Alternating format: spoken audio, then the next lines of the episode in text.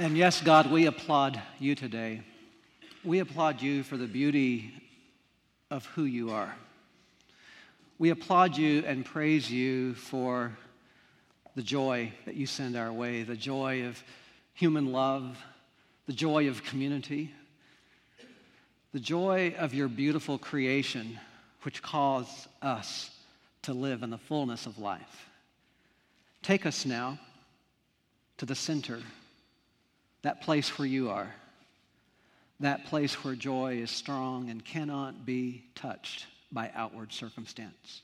Thank you for this moment, for this place, for your people gathered here, for your word and for your love.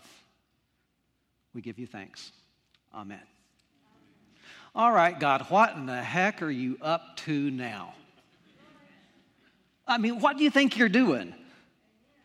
Who are you anyway? Why this? Why now? God, aren't you finished with me yet? God, what is it with this fear? What are you going to do with that? God, what is it with this destructive anger? What are you going to do with that? And what is it with this perfectionism? What are you up to, God? Today in the book of Job, we see these questions and more. What was Job feeling after being betrayed by his friends, after losing his family? What was Job feeling after calling out to God and finding God absent? And then when God does show up, God doesn't offer comfort, God offers questions. So, what's going on with all of this? God, what are you going to do with this now? God responds, I waste nothing. There is much that we may not understand. There is much that may not make sense. But God wastes nothing. Sometimes we experience mourning and suffering and grieving in our lives because of choices we've made that lead us to that place. And yet, God does not waste anything even when it seems like we've made some choices that have led to waste. God uses it. Sometimes we find ourselves in a place of grieving and suffering and mourning because of the choices of others. We didn't choose to be in this relationship, this situation, this experience. It's projected onto us. And yet, God wastes nothing. God uses everything. And sometimes we find ourselves in a place of fear or grief or mourning because that's just the way life works out sometimes. God didn't cause it, God's not manipulating. God's not putting us through some kind of test. The test comes to us. But in those moments, God wastes nothing. God takes the experiences, God takes the situation, and meets us there. We may not feel God's presence, but God is at work. God is at work in ways that may not be seen. God is at work in ways that may not make sense. So, what's God up to? If we're present, we may just find out. We may see that God is up to taking our fear and healing it into sensitivity. God may be taking our anger and healing it into a renewed passion, taking that energy and transforming it into potential. God may be taking that perfectionism and healing it into a sense of holy responsibility that offers a new model for our world. God takes all the stuff that may not make sense to us and transforms it into God's own work. God takes all the stuff of life and creates the possibility for joy.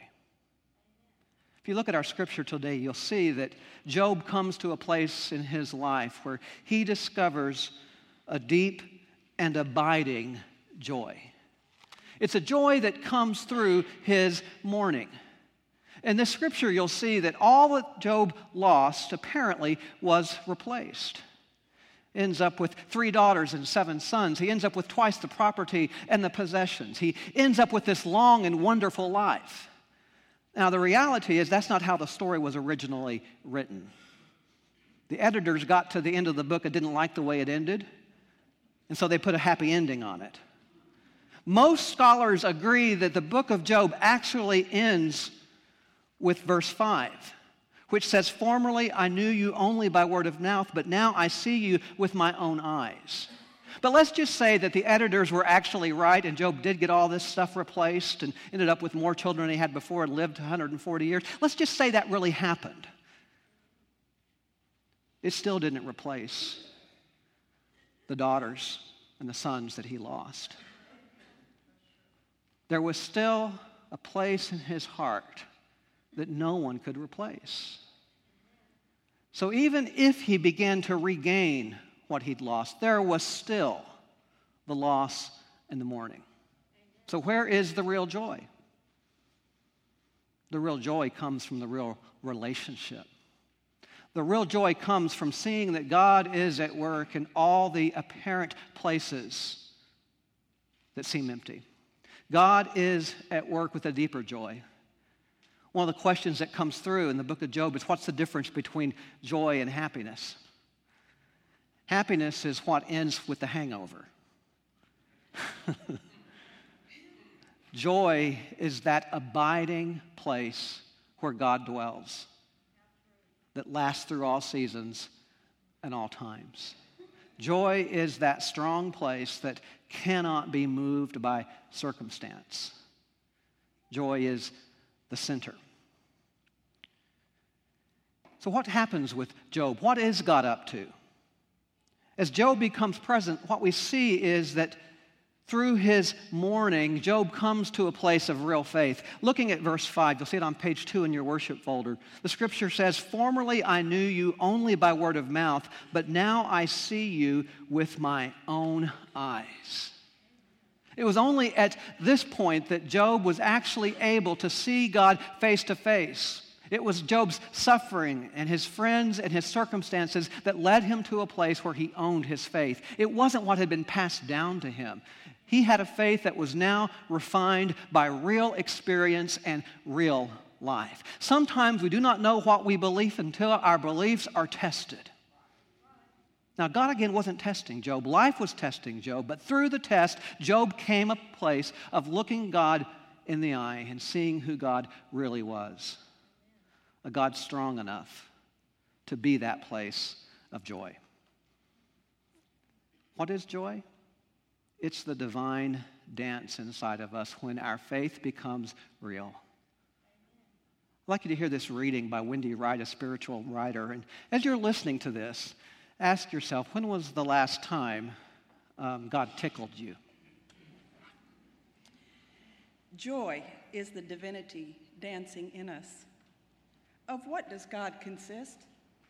Often we think we've cornered God, named God, found God in the theories and affirmations that we make. We know God as order, as domesticated piety, as what is encapsulated in formulas, slogans, dictums, and disciplines. This is the holy, we say, walking the clearly defined boundaries between church and not church, sacred and secular, good and bad, clean and unclean, believer and non believer, solemn and frivolous, worthy and unworthy. God, however, has a way of tickling us in the places that we least expect it. And depending upon how open we are to being surprised, tricks us into laughter or finds us shrinking back in a righteous outrage at being tickled when we are not in the mood. There is so much more to our lives than we are able to capture in our orderly attempts to get it right. It is there where we begin the dance, where infinite, infinite arms grasp us, where we begin to step and sway with the rhythm of a grace that abounds and astounds. The dancing Savior leads us into a suffering which is both infinite love and infinite pain. We surrender to the music, muscle by muscle, nerve by nerve, until we are the dance. Joy arrives when divinity dances in us. Isn't that just like God coming up and tickling us when we're not in the mood? Isn't that just like God coming up and putting her arms around us when we're just trying to brush our teeth? Isn't that God who comes and sits right next to us when we're trying to just get to the next place we're going, driving in our car? Isn't that just like God coming up and waking us up when we're ready to nap? But she's everywhere. She's here now. He is calling us to a true and deep faith, to listen to her voice, to smell her perfume, to go places we couldn't imagine going before, and He's giving us the courage to do it. She says, Learn from it, use it.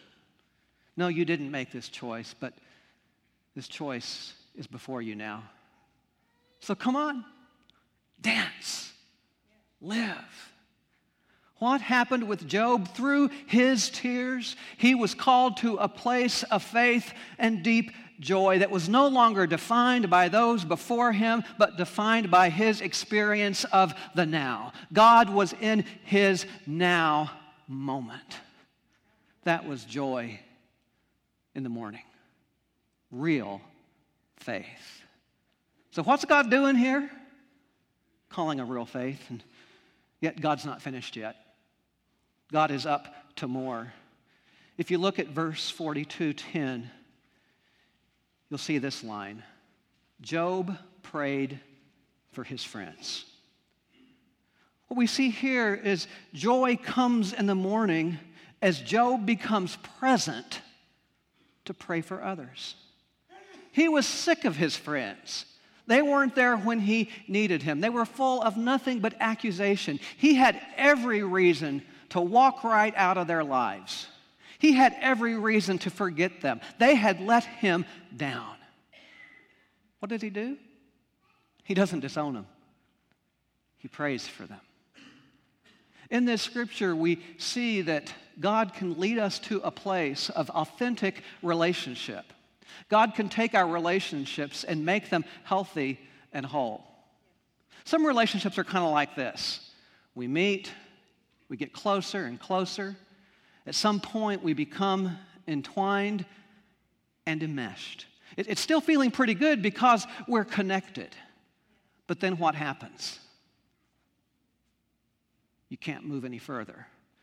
You're enmeshed, you're connected, you're entwined, but you're stuck. Take a moment, just put your fingers together like this and see what that feels like. So often we find ourselves in this stuck place. And that's where Job was through much of the book of Job. They're telling him who he needs to be. They're telling him what he needs to do. They're trying to control and define the relationship with them and also with God. There is no movement there. There is despair. There is depression. There is that sense of stuckness. It happens in workplaces, it happens in communities. How do we get out of this? You can't move, there's no freedom. You're bound, confined. But when Job looks beyond himself and prays for his friends, despite what they've done to him, the movement's like this there's still the connection, but they're not entwined, they're not enmeshed, they're not suffocating each other. In fact, their relationship becomes a prayer. What was inward and confining becomes outward and opening. It reaches out to the world. So, what happens with Job? His mourning becomes a prayer, his relationships become a prayer, a free and warm movement. Relationships that are like this, there's no room for anyone else. Relationships that are like this, they open to others, they gather in, and they free. Relationships that become a prayer. There's more going on here. God is not finished yet. If you look at verse 42 15, there is a line that could easily be missed. And Job gave his daughters and sons equal shares of his inheritance. Job lived in an extremely oppressive society. He lived in a society where women were considered nothing, women were considered property. Only the sons were given the inheritance. Only sons were worthy of inheritance. Women were defined by who they were in relationship to men. What happens here in this scripture is that Job looks beyond himself. He looks at his own suffering. He sees where God has led him, and he creates a new day by offering inheritance to his daughters as well. So joy comes in the morning as Job becomes present to justice. This is an incredible moment in biblical history a moment that is oftentimes overlooked. And yet we see here this deeper call. Mourning, it calls us from a movement inward to a movement outward. Outward to a real God, outward to real relationships, and outward to real justice. Yes, it is a dance, and yes, it is a song. So, what is God up to today? God's not finished with any of us yet. But the one thing we have in common is that God is calling us outward. How do we get there? By being present and seeing what God holds for each one of us, individually and as a community. This relationship, it's a dance, and it's also a song. So, what song is God singing in you today? I am a song sung forth by God. The song begins I am hummed by God. Intricately written, precisely put together in measures and notes, in rhythm and rhymes, I am formed. On sheets of lined paper, the grand musician creates. Am I a waltz? A concerto? A cantata? A hymn? Will I be played out in a great philharmonic hall or whistled through the fields of a Texas farm? Deep within the very soul of me, I am played by unseen hands. I am the harmony in a love song only God knows. Singing of me with the abandonment of self, I play out the mystical music of life with Christ. So, what song is God singing? What is God up to? What's God doing today? Have you been tickled lately by God, or pinched, or drawn? Have you been sung lately by God? Have you become God's jazz song? Have you become the dance? Have you become that divine place beyond suffering and beyond mourning, or through suffering and mourning, where God gets real, where we get real? where we look into each other's eyes and we see God in each other. Christ in you, Christ in me, above us, behind us, the body of Christ coming alive living a new life in a new place, getting up from the ash heap to live fullness, wholeness, and holiness. Who are we? We are the body of Christ. And we know that wherever we are in life, there is a hand ready to be held. The one next to us, or perhaps it's God's hand. and we're just called to realize it. A real faith, real relationships, and real justice. That's what God's up to. Let us be present together. Amen.